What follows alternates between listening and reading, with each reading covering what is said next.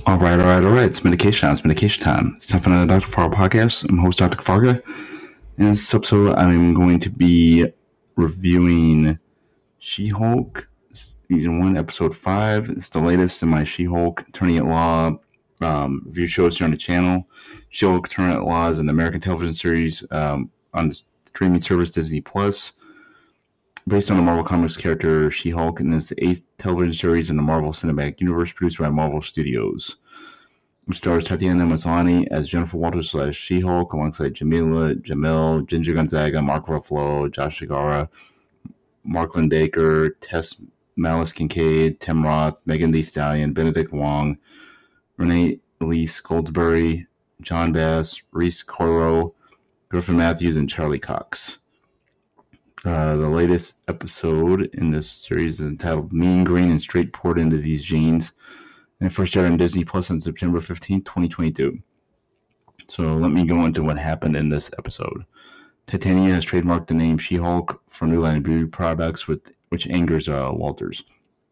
Holloway warns Walters that she needs to deal with the situation quickly and assigns Mallory Book as her attorney for the case. And uh, Pug come up with a plan to acquire a superhero object for Walters uh, from Luke Jacobson, a highly exclusive tailor um, who provides uh, clandestine services for heroes while Book and Walters uh, countersue Titania, claiming that she is illegally exploiting She-Hulk's fame for profit.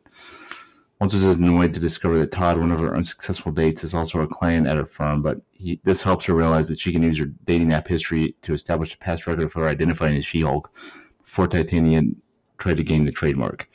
With her past dates testimonies, Walters wins the case and establishes a tentative friendship with uh, Book.